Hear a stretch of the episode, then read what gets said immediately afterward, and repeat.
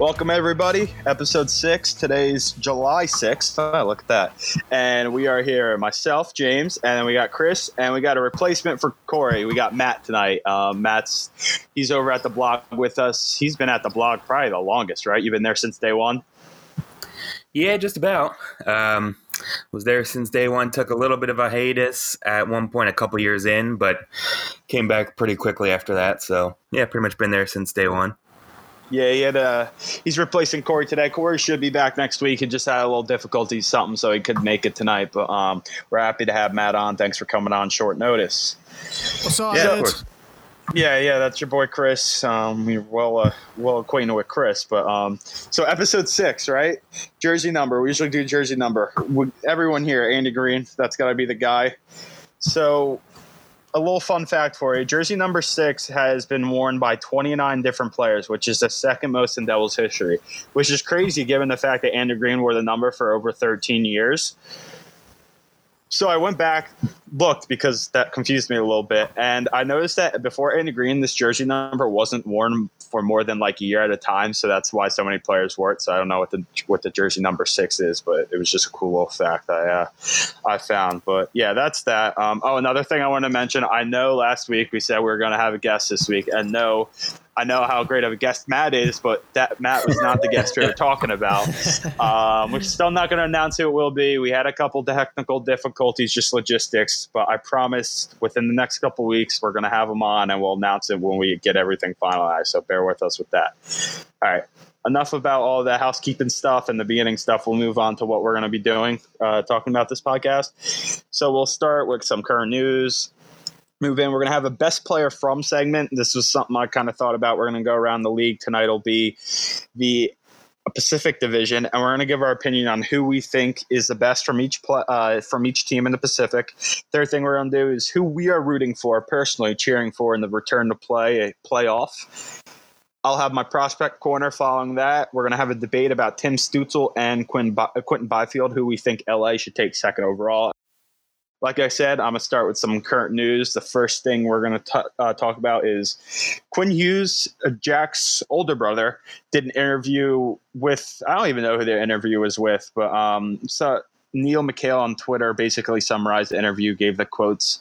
I don't think he actually did interview himself, but I'll read you the tweet. So Quinn was asked about the potential nine month layoff for his brother Jack, and Quinn replied with, I think this may be the best thing that could ever happen to my brother. If I'm being completely honest, I think he's an unbelievable player. And the only thing that was holding him back was how young he was and just being an 18 year old kid. You're just not as strong. I think there's a huge difference between 18 and 20. There's still a lot of development to do. he's been really working out and getting stronger, and I can see already in his body he's added about three or four more pounds of muscle mass, which is great to hear. So I think whenever you see him in seven months or whenever, he's going to be a different player and a different person. It's a really good opportunity for him. Me reading this, uh, I'm really happy knowing that he's doing the thing that he needs to do to take that next step because we can all agree the issue with Jack, and we've talked about this on the pod in recent episodes, is he just doesn't have the strength yet to be to hold himself Yeah. at the NHL level. So that's a cool er- interview that we found, and definitely good to hear. But Yeah, there's definitely a piece I was thinking about writing if I get some time here, but uh, it involves him for sure. So we'll we'll see if I get some time to write about it. But it's good to hear.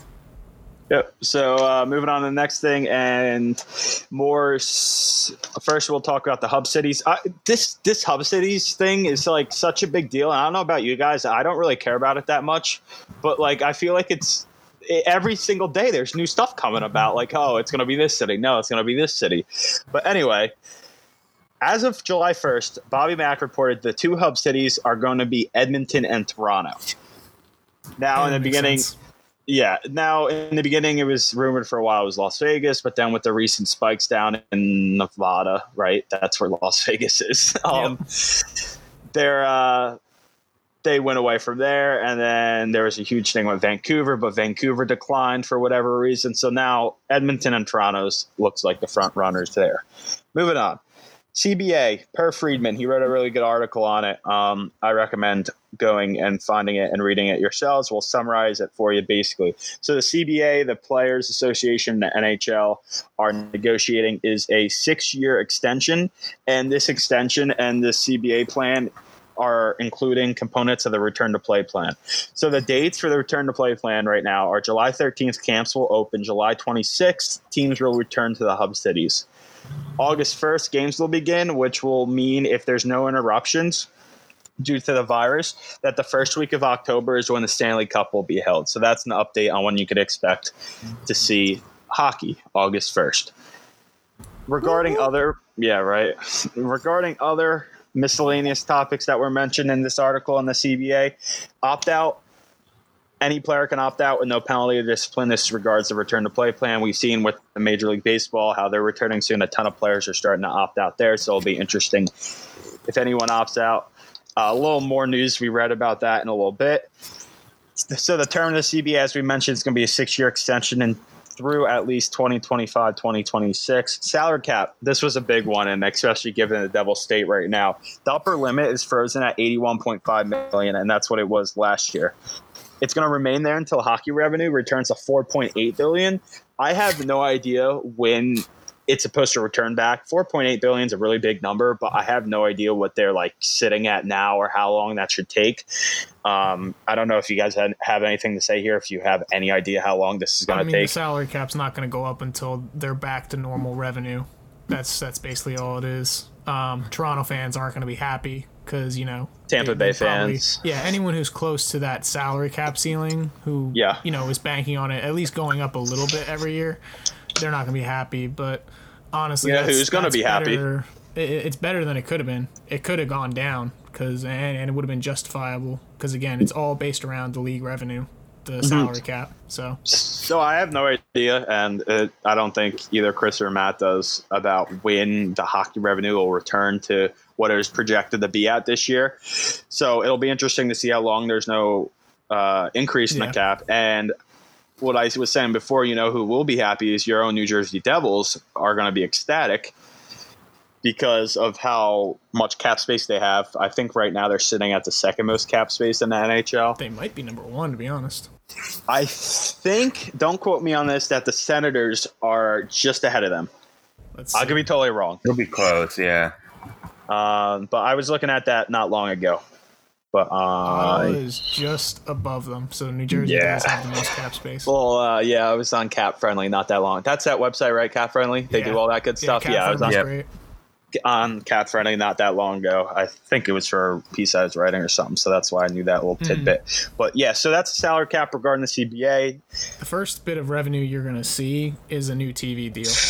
In, in Yeah, it's terms gonna be like, big. The normal stuff like tickets and stuff like that, who knows? But the the first major revenue thing you'll see for the NHL is when they sign a new TV deal, and that's the whole push behind finishing this season is to kind of help with that. Same Oh, thing yeah. with players agreeing to the CBA, no lockout, better for a negotiation on a TV deal. That's basically what all of these moves are centered around. Good stuff. So the next part we're going to discuss, which is a, a huge part, is Olympic participation. This CBA, if agreed upon, will allow the players to participate in the 2022 and 2026 Olympics, and this, of course, pending the negotiations with the IIHF and the IOC. So for those who have been dying for Olympic hockey with your big names, you'll be happy next Olympics if hopefully all these negotiations negotiations go right. I'll be ecstatic. Yeah, it's great. Um, TJ Sochi back in what year was that now? 2012. That was a while ago, yeah. TJ Sochi though, remember the Sochi Oshie. Olympics? So we got the, I know it's no, I know it's Oshie, but remember the Oh, Olympics oh, were in Sochi? Yes. Okay, I see what you're doing there. Okay. Yeah, that All right. they- This isn't him not knowing how to say names. No, that was me actually purposely doing it. So, but um, yeah, when was that Olympics? 2012. Yeah, I, th- I think it was 2012 because it was Yeah, the him Sochi and Kovalchuk Olympics. going back and forth. 'cause, Yeah. In the shootout. In, in the Olympics, they don't have the rule where like you shoot once and then you can't shoot again. Like I think it's the first four players After- have to be different, after and then three, after I that think. you can just do whoever you want, and it can be repeats. And Mm-hmm. Russia kept throwing out Kovalchuk, and we kept throwing out Oshie, and I think it was Bobrovsky in net for uh, Probably. Russia, and it was quick and net for us. We had quick, yeah. Yeah, I believe was it was 2012 Sochi Olympics. Yeah, I was watching So that was great. in my college dorm, and I was just ecstatic. I remember That when it wasn't. Was that early morning? I think it was, Like, yeah, because it all was, the games yeah. were uh, they were taking place over there in Russia. It was, Yep. uh, I think it was like a, it finished around eleven, I think. Yeah, because Like I'll never forget. I was, I was refing like little, uh, like younger kids basketball, and I was like watching when there was timeouts on my phone. But anyway, enough, enough of that conversation. We'll move on. But yeah, that's everything with the CBA there that we have so far. Like I said, this was a Friedman article that he posted. It was uh, good stuff. Next, a little tidbit here: Rikard Grönborg, who was rumored to be in the New Jersey uh, head coaching search, and Chris Johnston, Sportsnet, acknowledged that he was receiving interest from New Jersey. Officially agree with a contract extension with Zurich through 2023. Good to see for Grönborg. One day he will come over to the NHL. He's going to be a great coach, but just a little update there. And then lastly, the thing I was referencing before about that tweet. The tweet reads Over the last two days, I've been speaking with players, and this is from Eric Engels, who's a Montreal Canadiens beat writer. Correct, Chris? Yes, yeah, he's a beat writer for the uh, Montreal Canadiens. Okay. So basically, what he said over the last two days, he's speaking with players around the NHL who are quite concerned about the return to play. And he paraphrased some of the conversation he had. The first tweet in the thread, which is the most important tweet, says one player said a majority of players do not want to return to play this summer, estimated 75%. As they're concerned with financial pitfalls of the decision, they're more concerned about risking contracting the virus serious injury before cramming in the 2021 season. So that's an interesting tidbit. And as we mentioned before with the CBA, um, there's an ability for players to opt out. Now, who knows if the player you talked to had a good gauge, if it's really 75%. But who knows? Uh, you guys have an opinion on this? You think it's legit? Like, I what do you guys it's think? just a strong union. The fact that you haven't heard this kind of leak out, I think there's, I I think where there's smoke, there's fire. I do think Yeah. there are players that we'll see opt out, and don't be surprised if they're big names. Um, we know that a bunch of guys just got paid July 1st because signing bonuses are guaranteed. Even during a lockout, you're getting paid.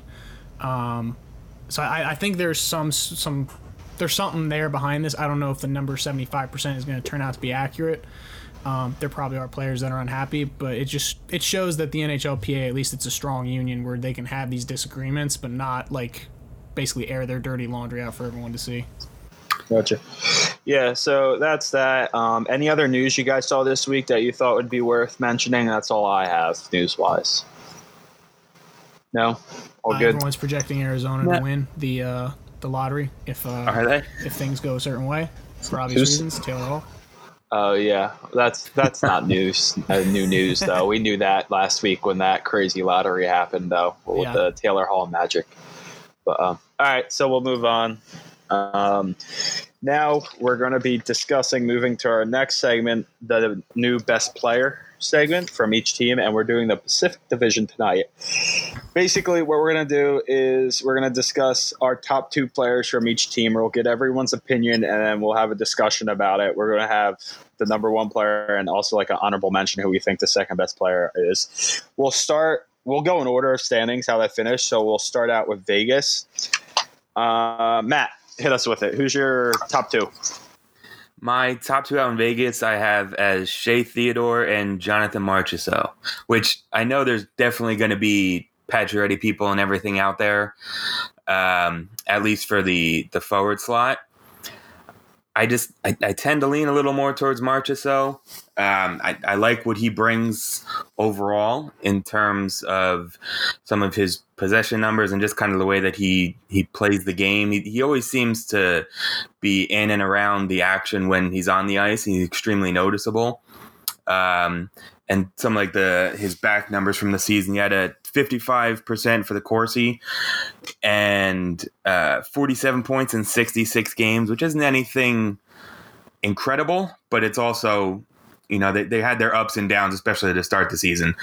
Um, so all that taken into consideration. And then I also found a stat uh, that was a through percentage in terms of your shots. So basically meaning that when you're taking your shots, they're not either getting deflected wide, getting blocked, or getting actually through to the goalie, which is one of the more important things to have no matter where you are on the ice. And March Marchessault had a 60% through shot, which over the course of 66 games sounds still pretty high to me. Um, so just someone who can consistently get to the pucks and net like that is, I would 100% take on my team any day of the week. Look at you and your fancy stats. I love it. I love me some fancy stats. but um, no, good stuff, Matt. Yeah, that's great reasoning. I love Shea Theodore too. I know you mentioned him. He's my second best player I have on this team. His like his fancy charts are like insane. Like I know Shea Theodore oh, yeah. was a pretty good player, but when I really delved into the research and stuff, he's like he's insane, and he also contributes offensively. He had 46 points in 71 games, which is great for a defenseman. Um, and defensively, he's also great. Like I said, his charts are all good and cool looking. And lastly, he led the team with 22 minutes ice time a night. But my number one player, I went forward. I didn't go either guy you talked about though. I went Mark Stone. Um, okay. He had good 60, choice. Good choice. Yeah, he had 63 points in 65 games this year. I don't know if that led the team or not. I think it might have, or was second behind Pacioretty. I think he's uh, second yeah, I think to second Pacioretty.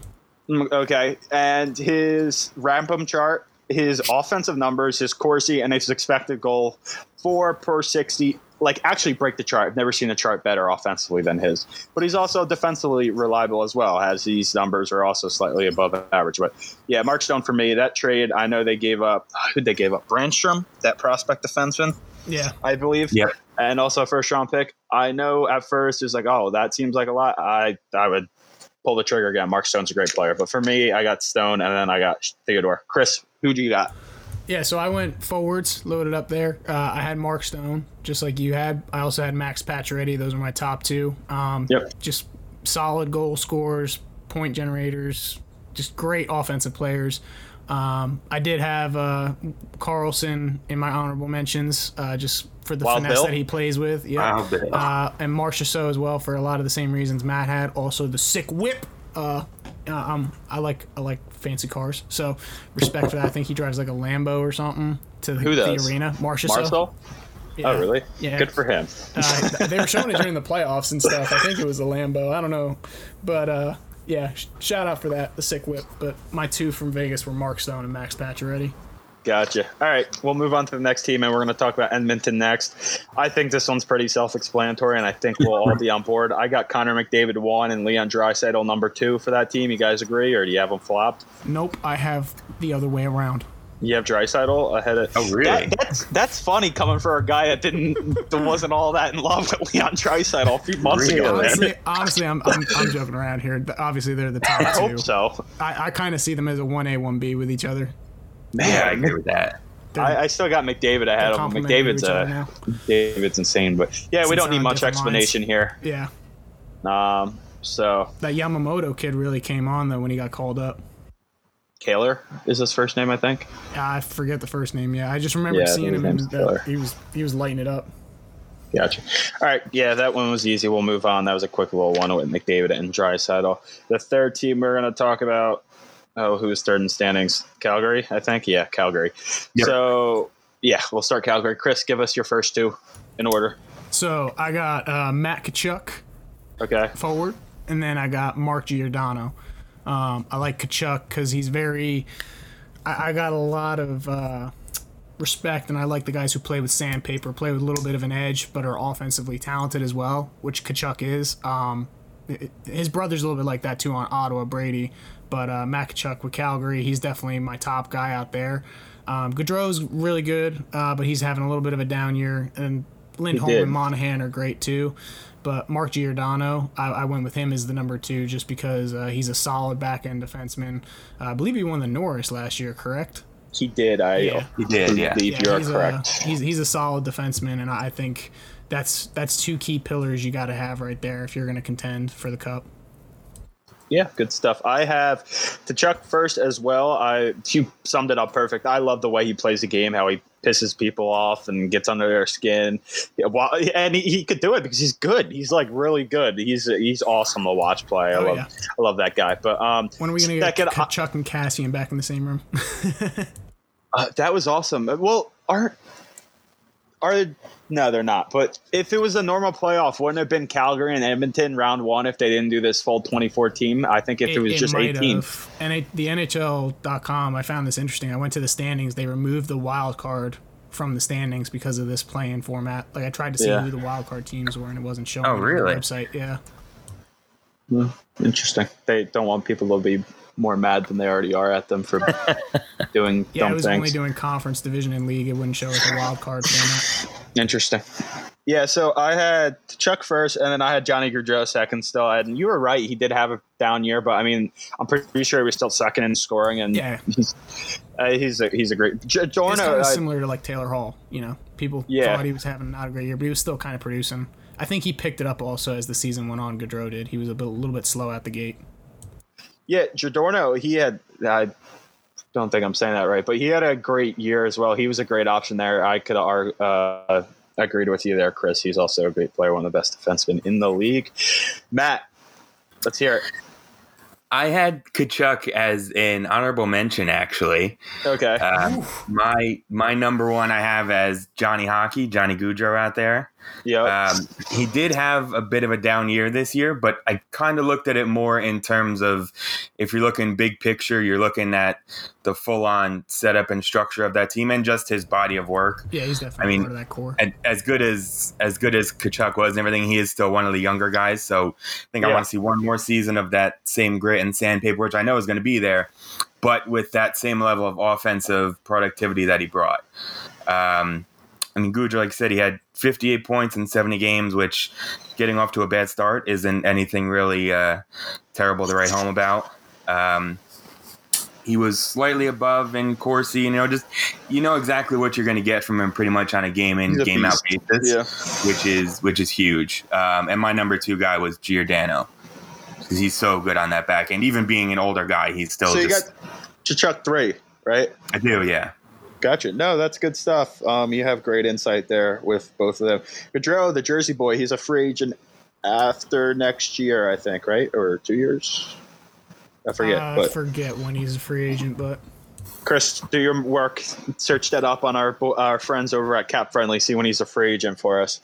But uh, while Chris does that, we're going to move over and talk about the fourth team, the Vancouver Canucks.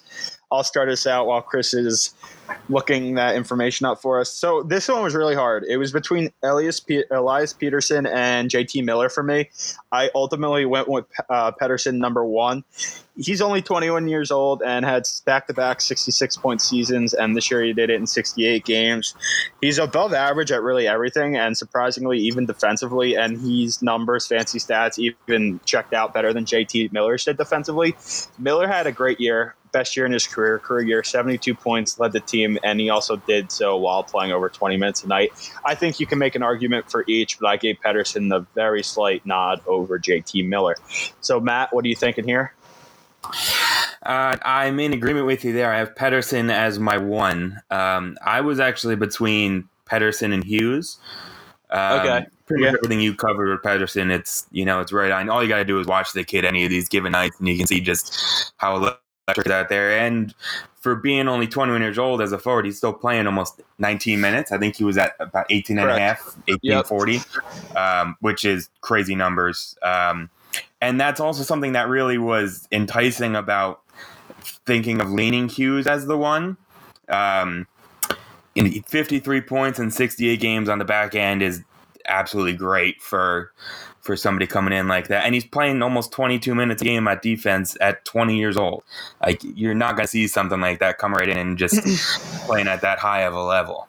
His fancy stats defensively also check out. He's doing it on both of the ends of the ice. His defensive game is very developed for someone his age, which is great. But um, yeah, I can see either one. Chris, you find that information about Gaudreau out for us? yeah, he's got about another three years on his contract. Three years? Yeah, he's a free agent 2022 2023 season.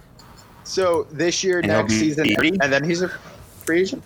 Uh, yes, I believe they also said that all contracts right now are extended through like October 1st or 31st. However long the season's going to take, the contracts for this year have been extended for all players. So, yeah, he's slated right now to be a UFA the year 2022 2023.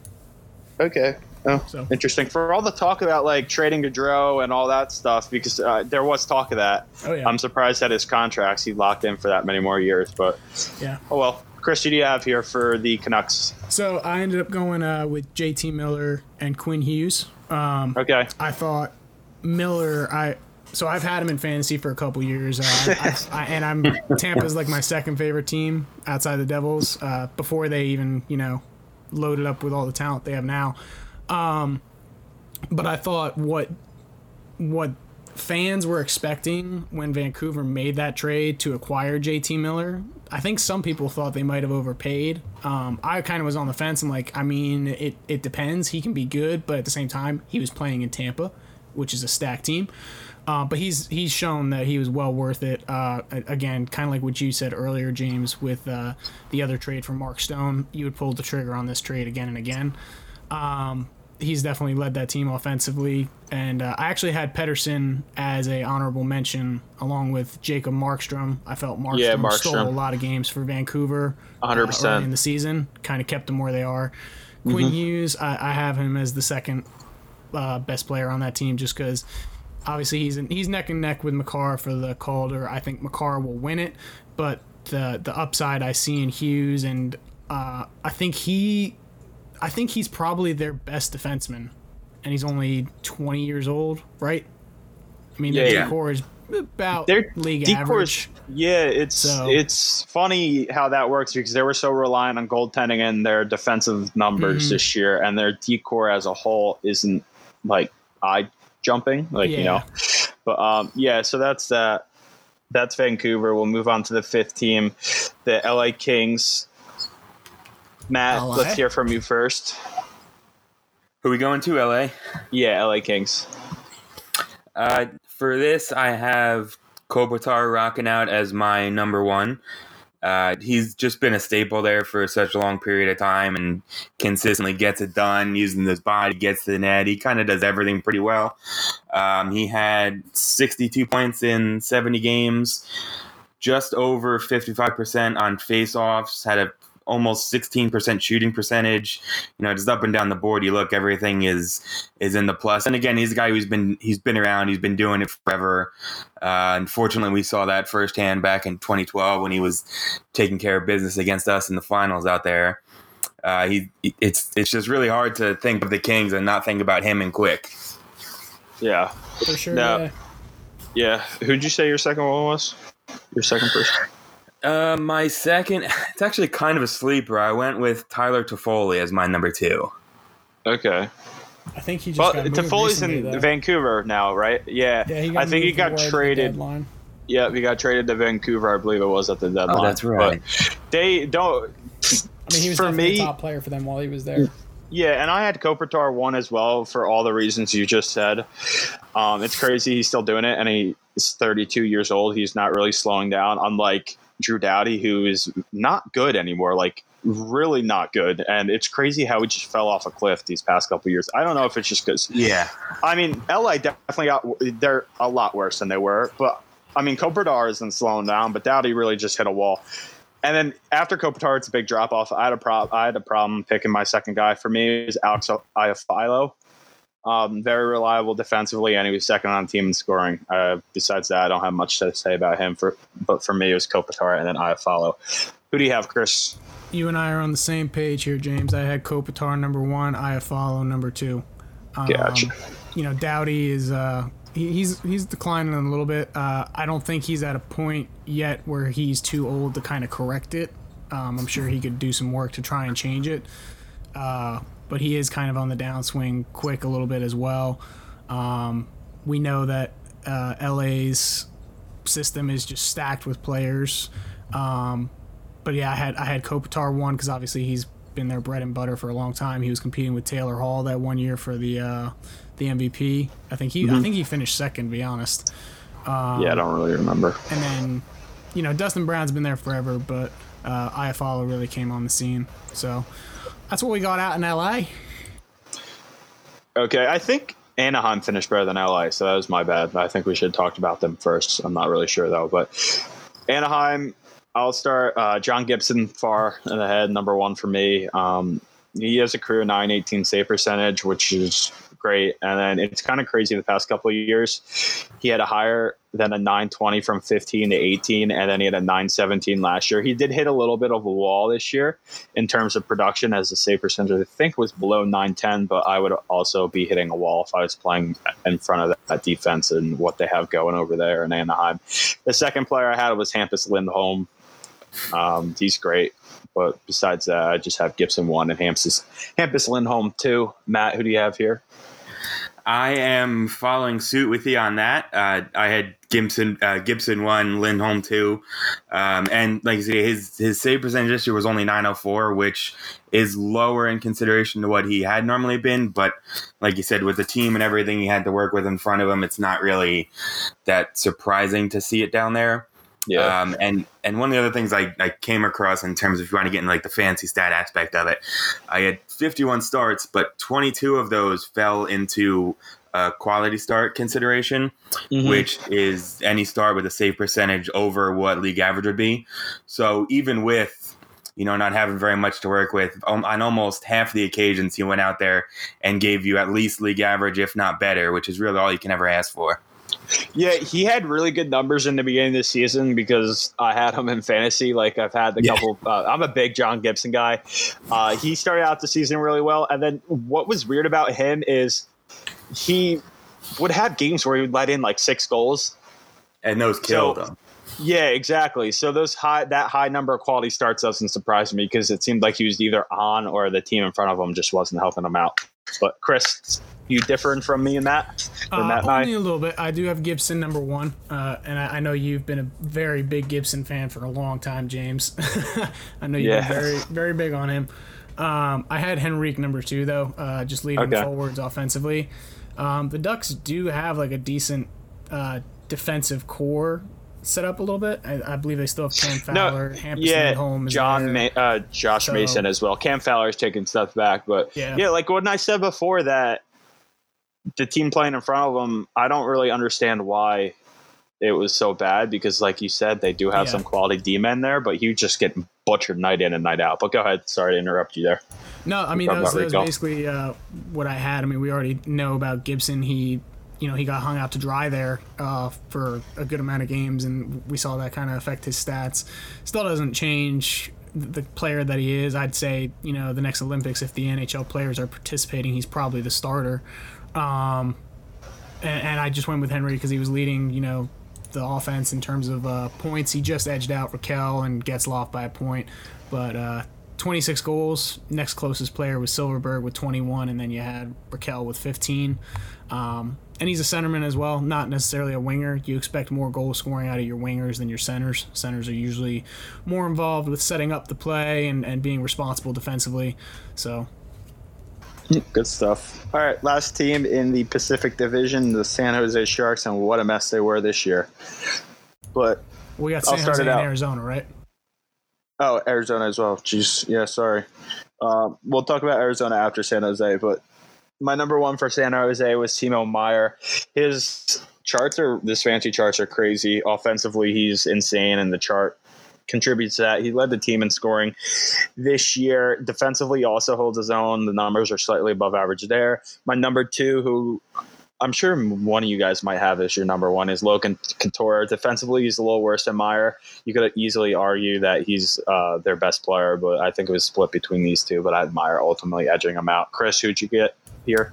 Yeah, so I agree with you with Timo Meier, Number one, I think he's uh, probably one of their most promising forwards. Um, he, I think the whole San Jose team really underperformed this year compared to expectations, including Meier. Um, and then I agree with what you said about Couture. He was actually my first honorable mention, but I believe he missed a good amount of games with a pretty significant injury this season. He did. Um, I, I ended up putting Brent Burns as my second best player out there just because uh, how dynamic he is offensively as a defenseman. And yes, he did start out as a, a winger, I believe. He was playing in Minnesota. They transitioned him to defense and everything. Um, I I've always liked the way he plays the game, and I think it's it's not something you're usually prepared for because most teams don't have that kind of threat from the the defensive end. Um, and then yeah, Karlsson, Karlsson you know, had, a, had, a, step back as well. Um, if they can get it going, I mean, San Jose could easily, you know, turn around next year. I think a lot of their trouble was in in between the pipes, basically. It always is. So, yeah. For how many years now? Yeah. But um, yeah, San Jose's though they're in a really weird place. They're like in between a rebuild and not a rebuild. They keep they're in a very weird place. I'm interested to see what they do in these next couple of years. But Matt, who you got for your top two? I'm going to be similar with Chris. I just got it flipped. I have Brent Burns out there as my one and Meier as my 2 Mhm. Um, Meier, pretty much for all the reasons that you guys brought up. You know, I really came on this year. He's a guy who's very interesting to watch in the offensive zone. Uh, he's done some things that I didn't think he was really capable of at times. Um, but then in regards to Burns, again, like he, he is kind of a guy who just does it all. You can't ever fall asleep on him when he's out there, even though you see him floating around in the back end. He can hop up and join the rush. He can start the rush himself. He's out there about 26 minutes a game, which he's always going to be there, especially on power plays and stuff. And then you also have the uh, the looming fear of a guy like Erik Karlsson out there on the back end at times, and Burns is really just kind of a staple out there. To me, he's almost the equivalency of their like version of a Victor Hedman type. You know, he, he can play the body, he plays offense, he can rush. He's kind of comfortable doing a little bit of everything. No, yeah, that's good reasoning. Um, so that's San Jose, and we will move on to the last team now, Arizona. And I wouldn't blame me for forgetting them. I feel like they're a very forgettable team, but uh, so for me, I had Darcy Kuemper number one. I know he missed some time due to injury this year, but he had a 928 save percentage in this limited time, and Arizona was such a goaltender reliant team this year, defensively reliant. So he did a great job when he was healthy. Him and uh, shoot, what's another guy they Antti got back there? Yeah, Antti Raanta. Ranta. Yeah, and Warren Kuemper the year before was 925, so this 928 this year wasn't a fluke. Hopefully, he gets back healthy for them and continues to excel.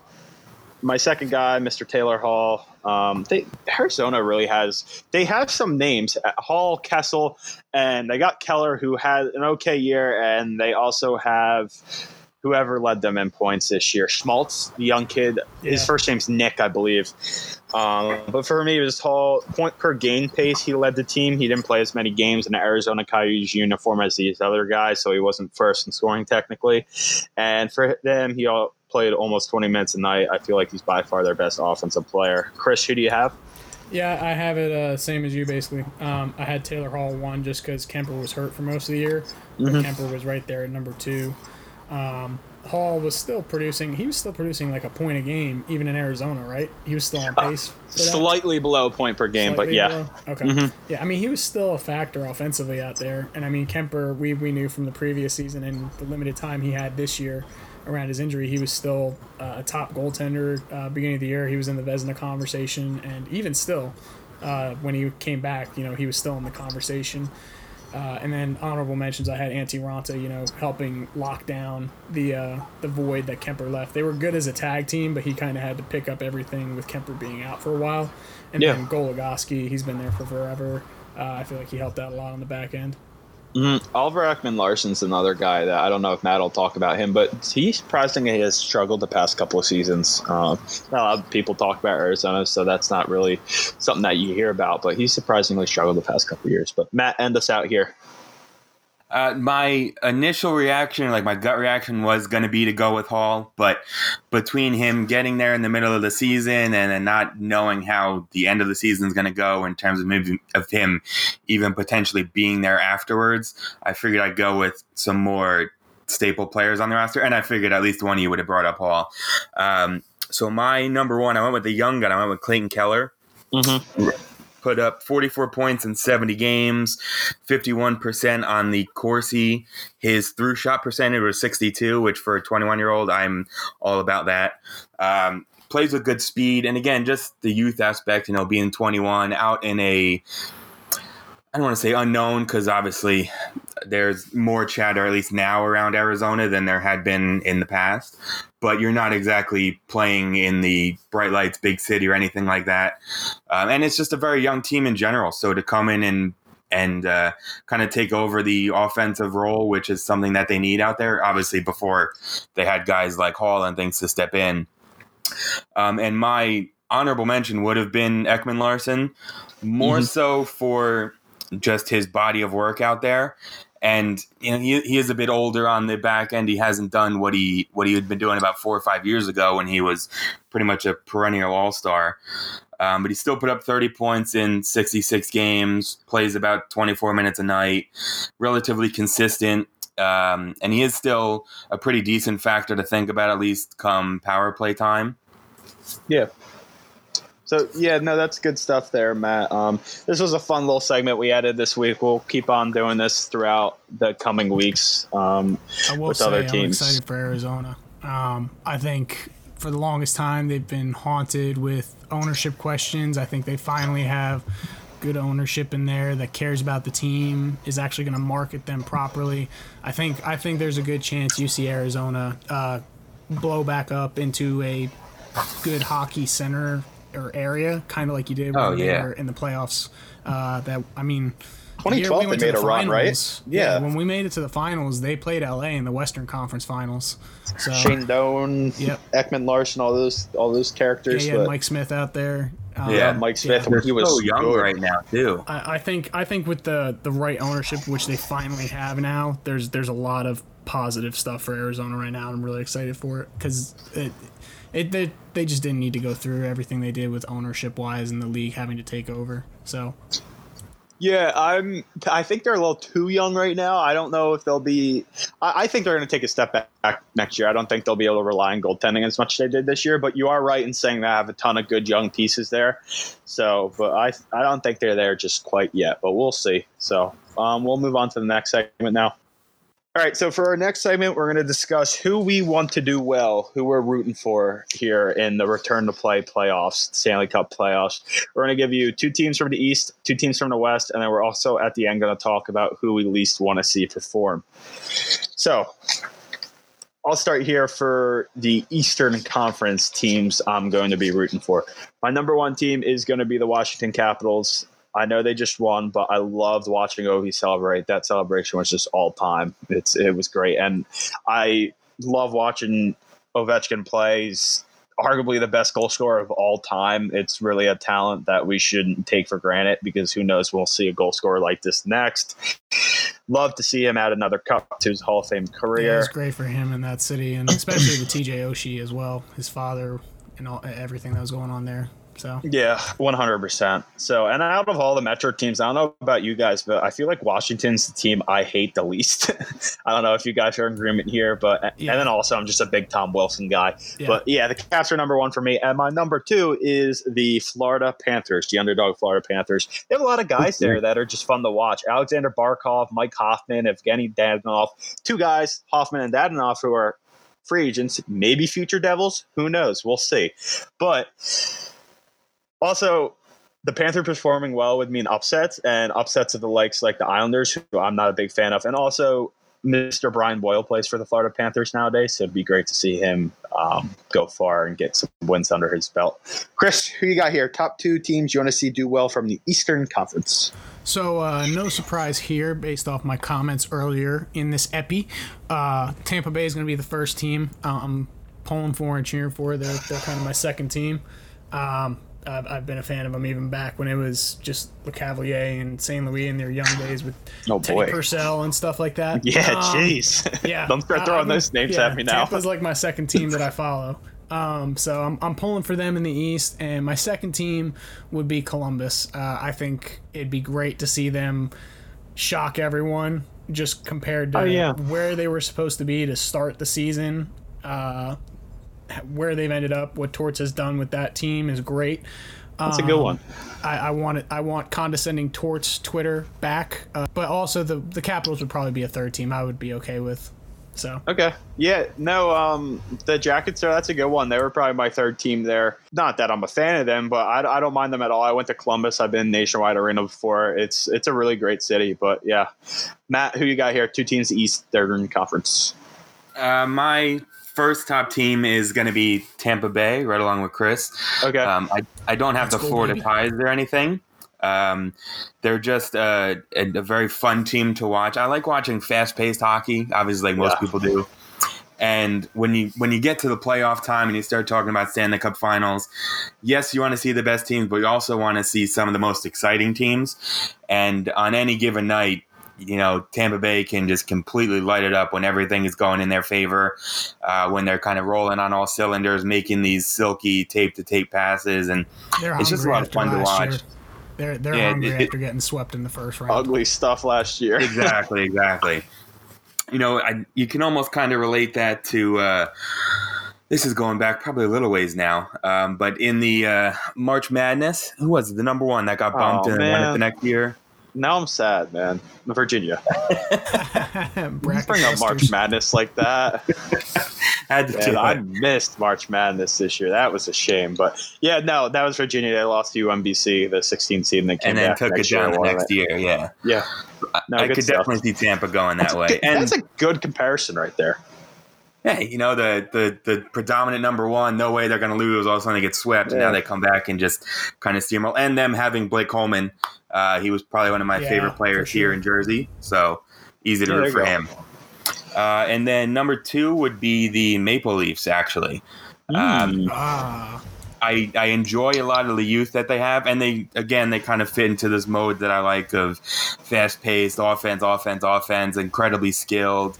I mean, anytime you get to watch guys like Auston Matthews, Mitch Marner fly around and just do some of the ridiculous things that they do, that to me is very fun hockey. Um, and from the more kind of homer side of things, I've always been a fan of Tavares, and he's one of those guys who I'd like to see get the cup. So you know, throw that all into the mix, and they'd be a lot of fun, a very fun team to watch. see, I feel I, stuff. I thought about the Maple Leafs, and I feel like for like Canadians and all the Canadian fans, the Yeah. Maple Leafs are like the equivalent of what the Bruins are for all of us American teams. Like, Yeah. nobody wants to see Boston win, and I think for like Canadian Oh, teams, really? nobody wants to see Toronto win. How that works? They're not like unified against U.S. and like they wouldn't want to see Toronto win it because then a U.S. team wouldn't get the cup. Is that I really not they- a big I deal there? I think they'd be happy to have Toronto win it just in the fact that a Canadian team would have won the cup. But Yeah. in terms Not of if first they had a choice. Choice, Toronto, Montreal, I I feel think. like is is similar to Boston for me. Like I don't want to see Boston win a cup. I just don't. Okay. yeah, no, I agree there. I don't want Boston to win the cup either. But um, all right, moving on.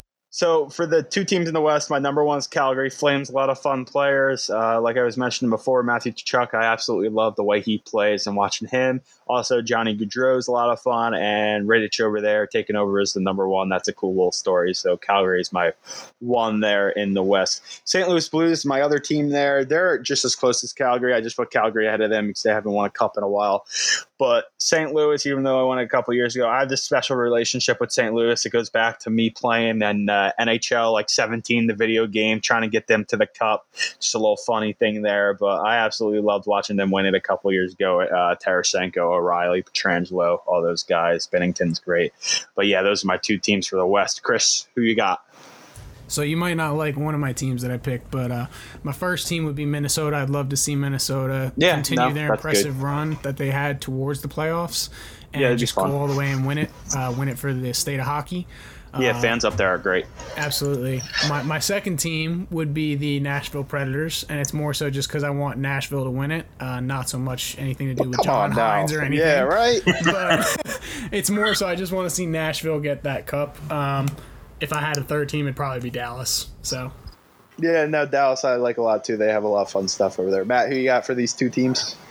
Okay, I'm going a little wild again, I guess. Uh, my my first team, I went with the Oilers.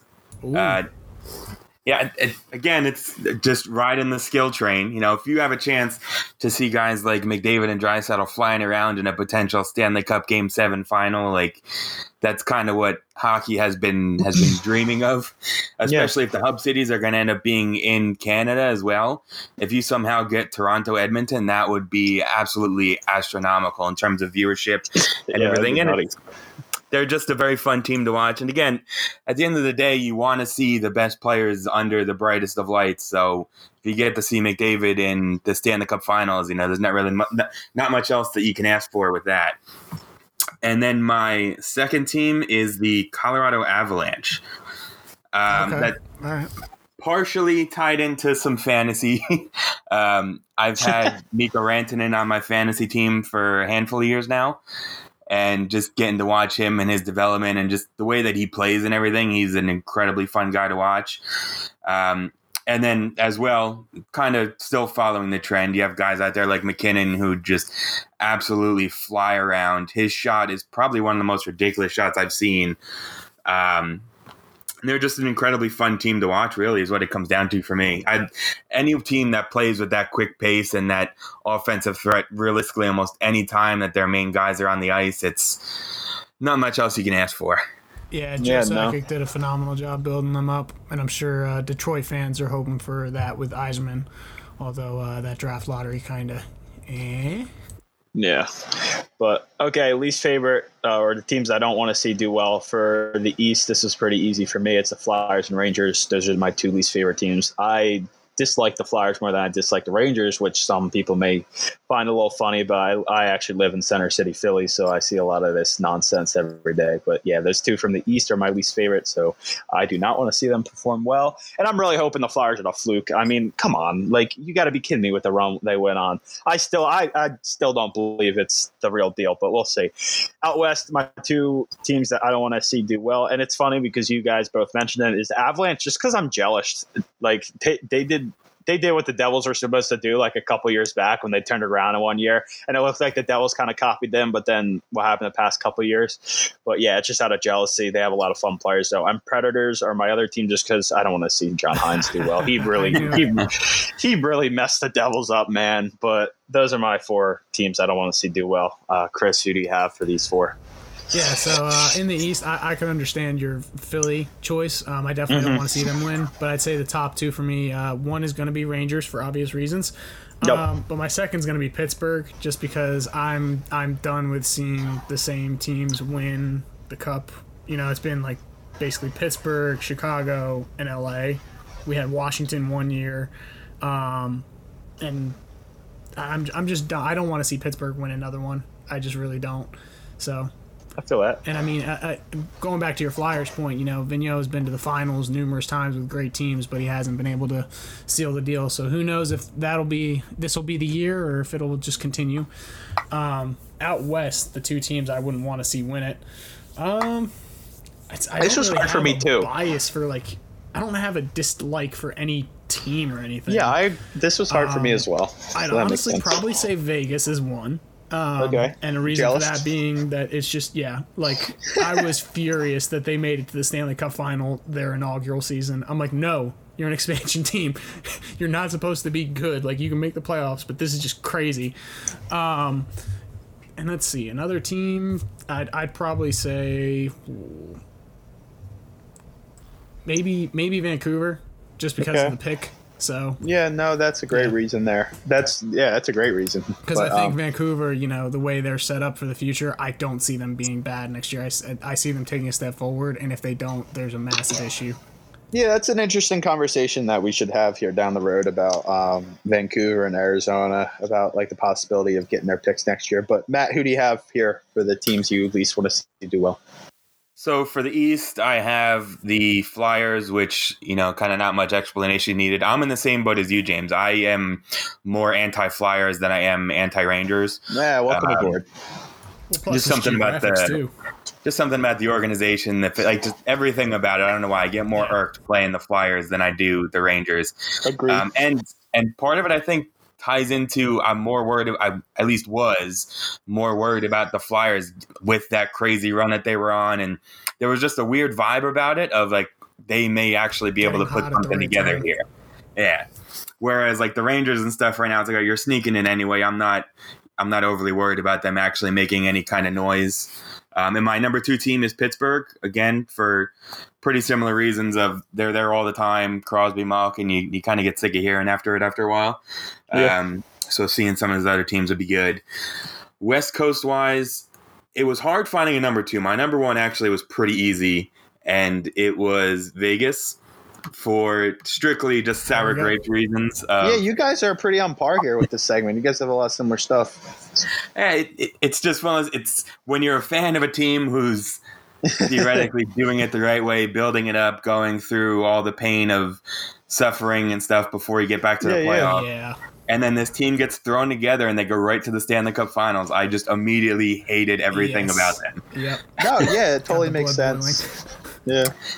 Uh, my number two out there would be the Blackhawks. Um, Okay. No crazy particular reason. Again, more so than uh, they've been there all the time. They're kind of the staple team, I and that. and it, it gets old after a while. It's really the only logic I could come up with with that. Yeah, no, good stuff. Everyone had great reasonings behind what they uh, what they picked team wise. So that's it for that segment. And as we get closer, I don't want to do it yet, but uh, we'll discuss who we think. Like we'll give our picks and our favorites, who we think can make a run. We'll have an episode dedicated to that within the next couple of weeks. But okay, moving on. My little prospect corner we do each week. This week will be an all defensive prospect corner. We got Ryan O'Rourke, Braden Schneider, and William Wallinder.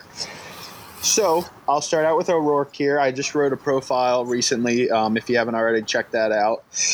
So O'Rourke, O'Rourke's a six foot two, 181 pound Canadian defenseman. He currently plays for the Soo Greyhounds of the OHL. Now I saw Soo Greyhounds. Is Soo like an actual place in Canada? Uh, like I Yeah, saw I that was kind of weird. Oh really? All right. Well, yeah, he played in this. Uh, he plays in the OHL Soo Greyhounds. Um, in the GTHL as a young in Greater Toronto Hockey League, his production was similar to that of Jamie Drysdale. This year in the OHL, he had 54 points and a plus 16 rating in 54 games for the Greyhounds. I got to double check that point total. I don't think that's right now that I read it, but. Um, he did this for a Greyhounds team that was 29, 31, and 4, which is not good for the OHL. So the plus 16, I know, plus minus, not a great stat, but that's the only really stats they give for the OHL. Plus 16 is a good number for a team that went that record. As for strengths and weaknesses, strengths, he has a very, very mature game for his age. He's a two way D man that does it all in every facet of the game neutral zone, defensive zone, offensive zone.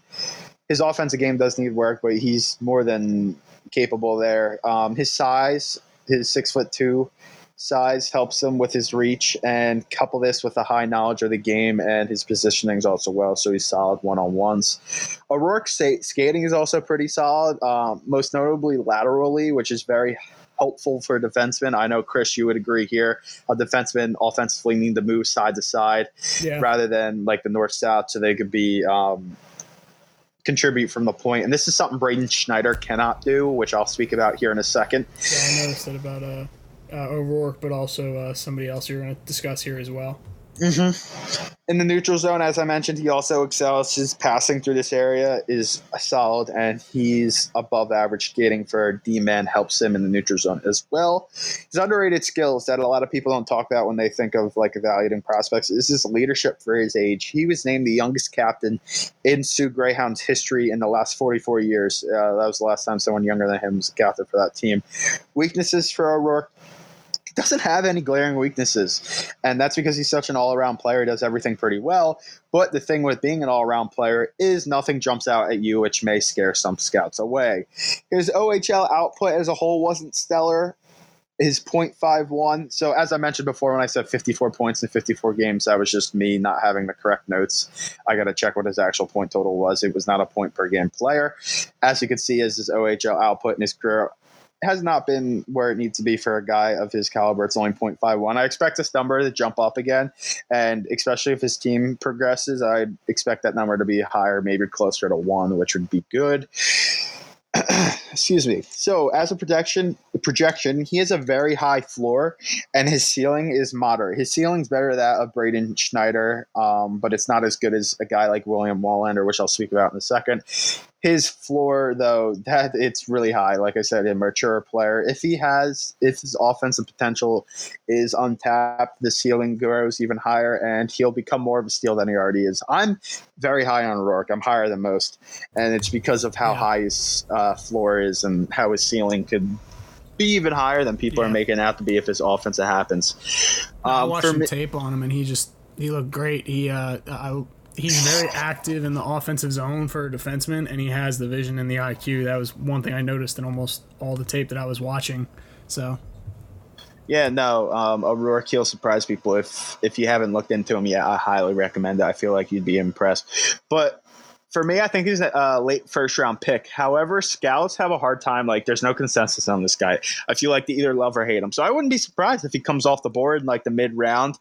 Um, right now, he's 18th in my top 30 prospect rise, and I have O'Rourke, I believe, as the fourth best defenseman, this behind Kaiden Guhle, and I have him right in front of Braden Schneider. Braden Schneider, nice segue into the next prospect I'm talk about. He's an extremely old prospect for this draft class. If he was born a day or two later, he would have been in last year's draft. He would have been eligible for that draft. So that's something that's going to be a theme of me talking about is his age. So he's a six foot two, much like actually the same exact height as O'Rourke, and he's uh, more heavier, 202, 202 pounds. He plays in Canada as well, but in the WHL for the Brandon Wheat Kings. He has three seasons of experience in WHL under his belt, which is extremely rare for a prospect just because they're not usually as old as he is. He had 42 points in 60 games this year as an alternate captain, which is pretty good production for a guy that's regarded as a defensive defenseman. Uh, overall, he had 88 points in 185 games, which is a .48 clip.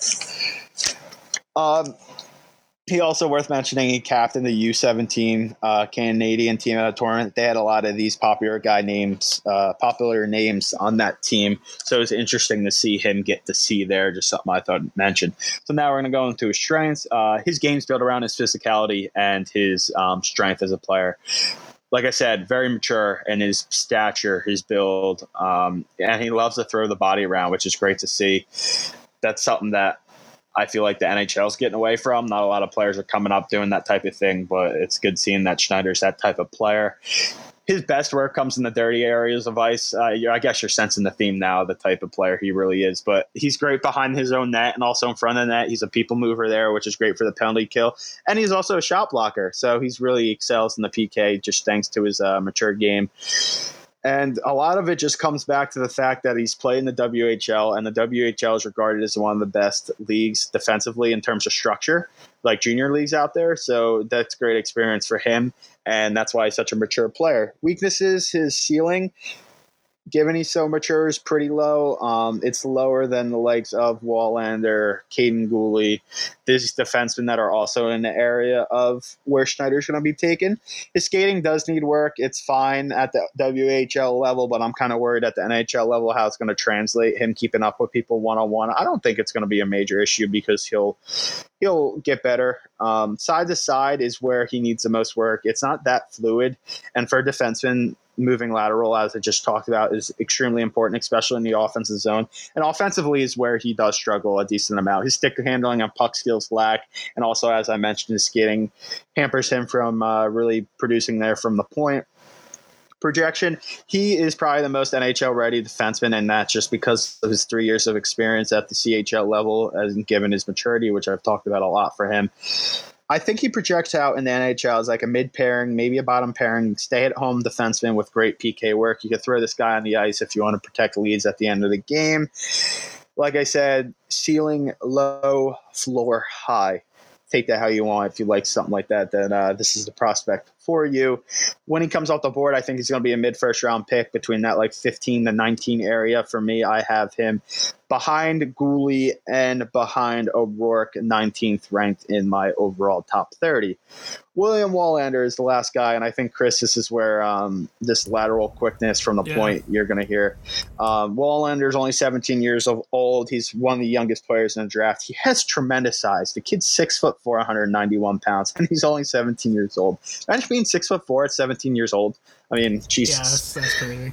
He's uh, left-handed um, from Sweden. He played his junior career there. 18 19, he played in the Super Elite, which is uh, the junior hockey league in Sweden. Five goals, 19 assists. He's called up to the Allsvenskan this year. I don't know if I said that right. Probably not. But it's their second tier pro hockey behind the SHL over there in Sweden. It's like the AHL equivalent. So he played alongside men. He had 18 games, only produced two assists, which is kind of weird given that he is regarded for his offensive skills. But once again, playing against guys twice his age as a 17 year old. And he also got a fairly amount of ice time, which is something worth mentioning. Strength for this kid, it's his skating ability. The way he moves at six foot four is absolutely insane. Go watch YouTube videos of him move, and you'll be it'll be eye opening. Up and down the ice. He's great at jumping in transitions into rushes because of his skating ability. And like I said, he a guy like this, his height should not be moving the way he does, and that's what makes him such an exciting prospect. Is this uh, this hybrid of size and skating. Stick skills offensively, he's solid. Another area he's pretty good at is his passing and stick handling. Um, at that point, like the point part where defensemen play offensively, he could use that skating to move laterally. Like I said, he also is able to jump up in rushes. Defensively, he's fine too. Um, mainly just because of that big reach he has. That's really where his defensive skills are based on is his reach. Besides that, though, defensively is the area he does need work. And it's just because he's such a raw prospect. He's only 17 years old, so he has a lot to do, a lot to learn there. Other places where he needs work is excuse me, he's not physical enough for his size. He's at six foot four, but I mean, he doesn't really throw his body around. And at that height and his weight is close to 200 pounds, that needs to be up a little more, but he should be able to throw his body around. And as I mentioned before, he's very aggressive in transition game, like jumping up. That could sometimes bite him in the behind. Could hurt him with turnovers and stuff like that, leading the odd man rush the other way. Projection for him, he has one of the highest ceilings in all of the draft, but his floor is also pretty low. He's your textbook boom or bust prospect and it's mainly because the boom part is his scaling ability and his um, size is just unreal. That combination you don't see often, but the low floor comes in the extremely raw aspect, specifically his defensive game, his inconsistencies there needs to be uh, ironed out. At his best, I see him as a top four puck moving defenseman. and having a skating ability that's unmatched. Like I said, I think he'll be a later round first pick. He may break the top 20 if a scout is that much in love with his skating and size. For me, I'm not high. That the risk I think is too much, and that's why I'd prefer the devil stay away from him. But maybe if this guy pans out, he's going to be extremely great player. I have him 27th in my top 30. This in front of the guys like Hellgren and Jeremy Poirier, but behind O'Rourke, Schneider, and Guhle. Okay, a lot of talking for me, but those are the three defensive prospects um, I have. You guys have anything to say about these guys?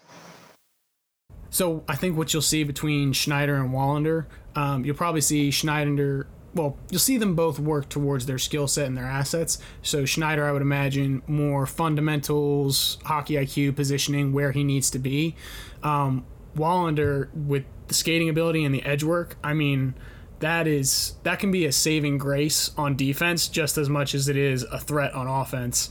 Um, when, when I played, I was very much more of like a power forward kind of style, two way forward, just get the puck in, try and skate past the defenseman, beat him deep.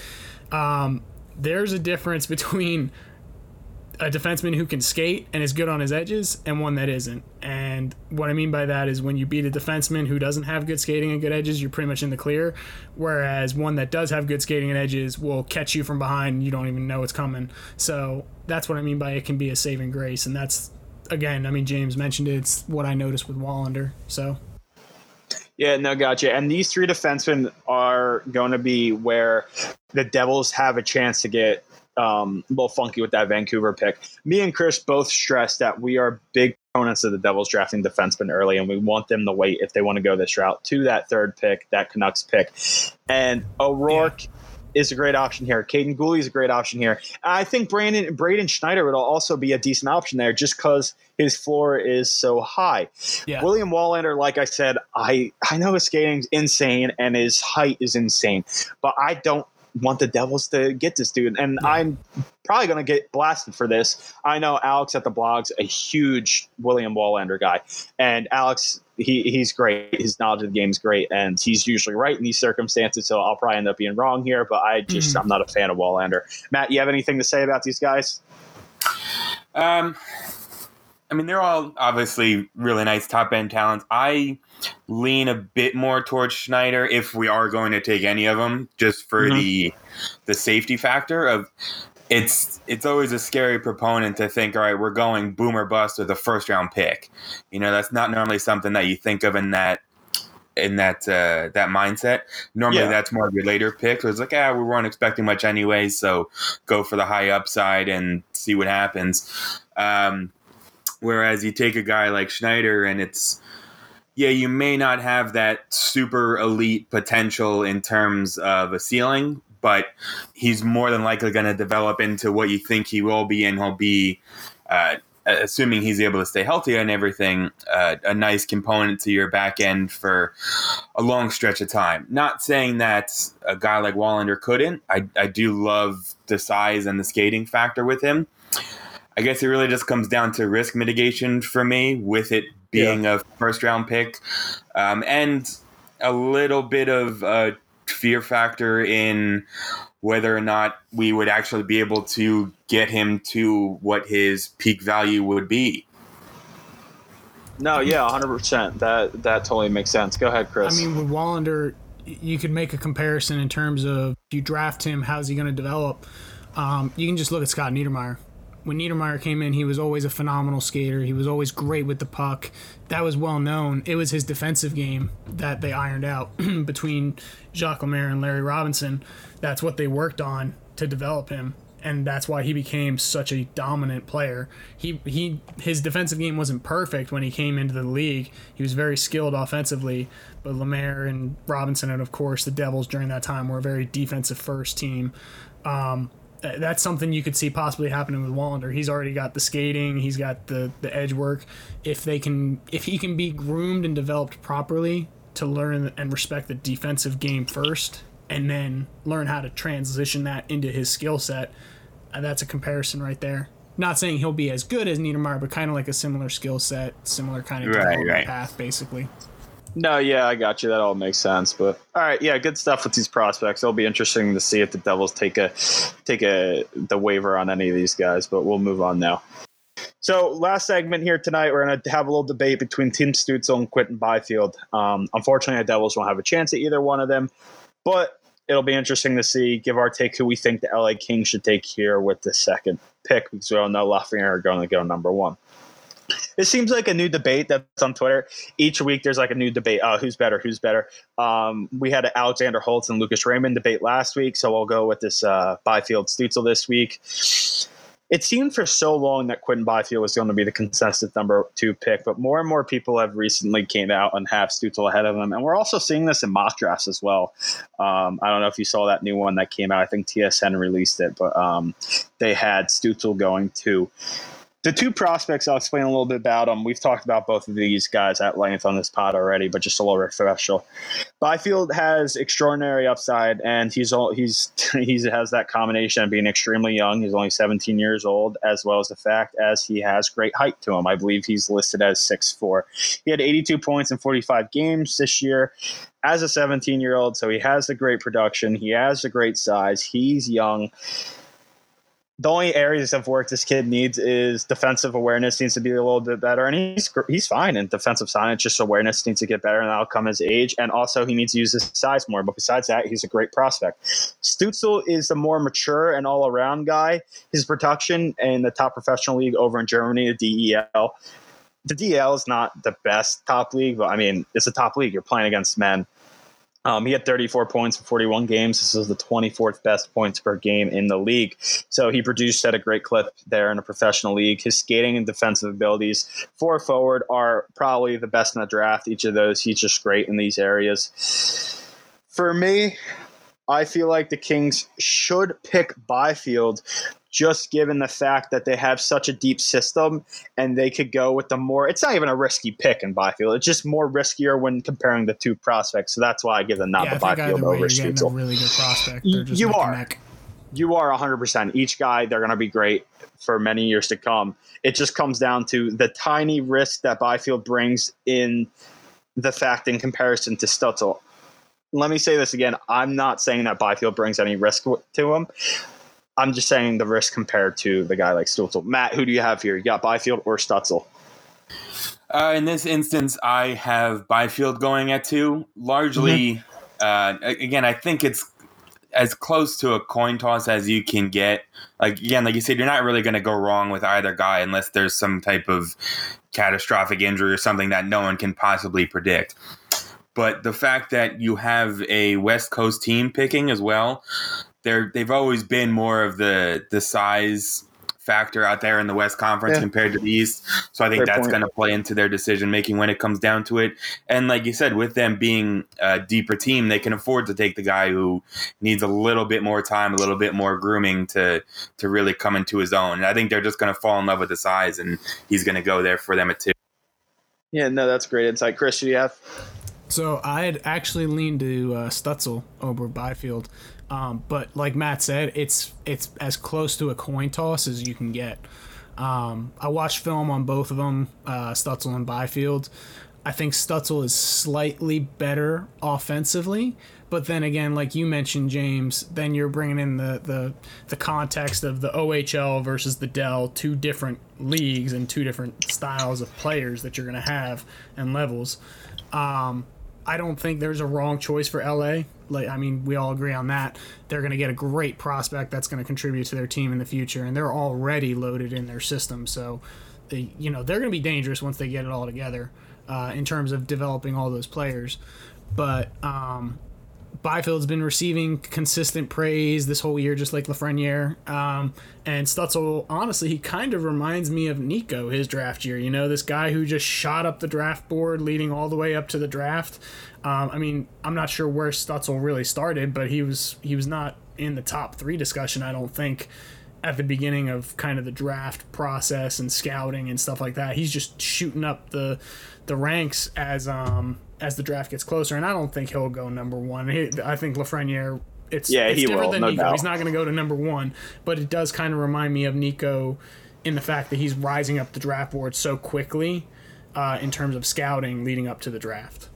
Gotcha. No, yeah, that's all great stuff. But um, you guys make both great points. All right, that's all we have for this episode. A little on the longer side, but gives you guys more uh, more things to listen to because we won't have another one until next week. Once again, Matt, thanks for coming on such short notice. Um, replacing Corey for the week. Corey should be back next week, but I appreciate you coming on, bringing a lot of good insight. We'll uh, look to have you on again in the near future. Also, I'll talk about it again with the interview. I promise there's an interview coming. It's just like I said with the logistics. I'm not lying to you guys. You guys will get something from us within these next few weeks. But besides that, I got nothing else. You boys have anything else to take us out? Let's go, Devils. Yes, sir. All right, everyone, stay safe. Have a good week. We'll uh, talk to you guys next week. Peace.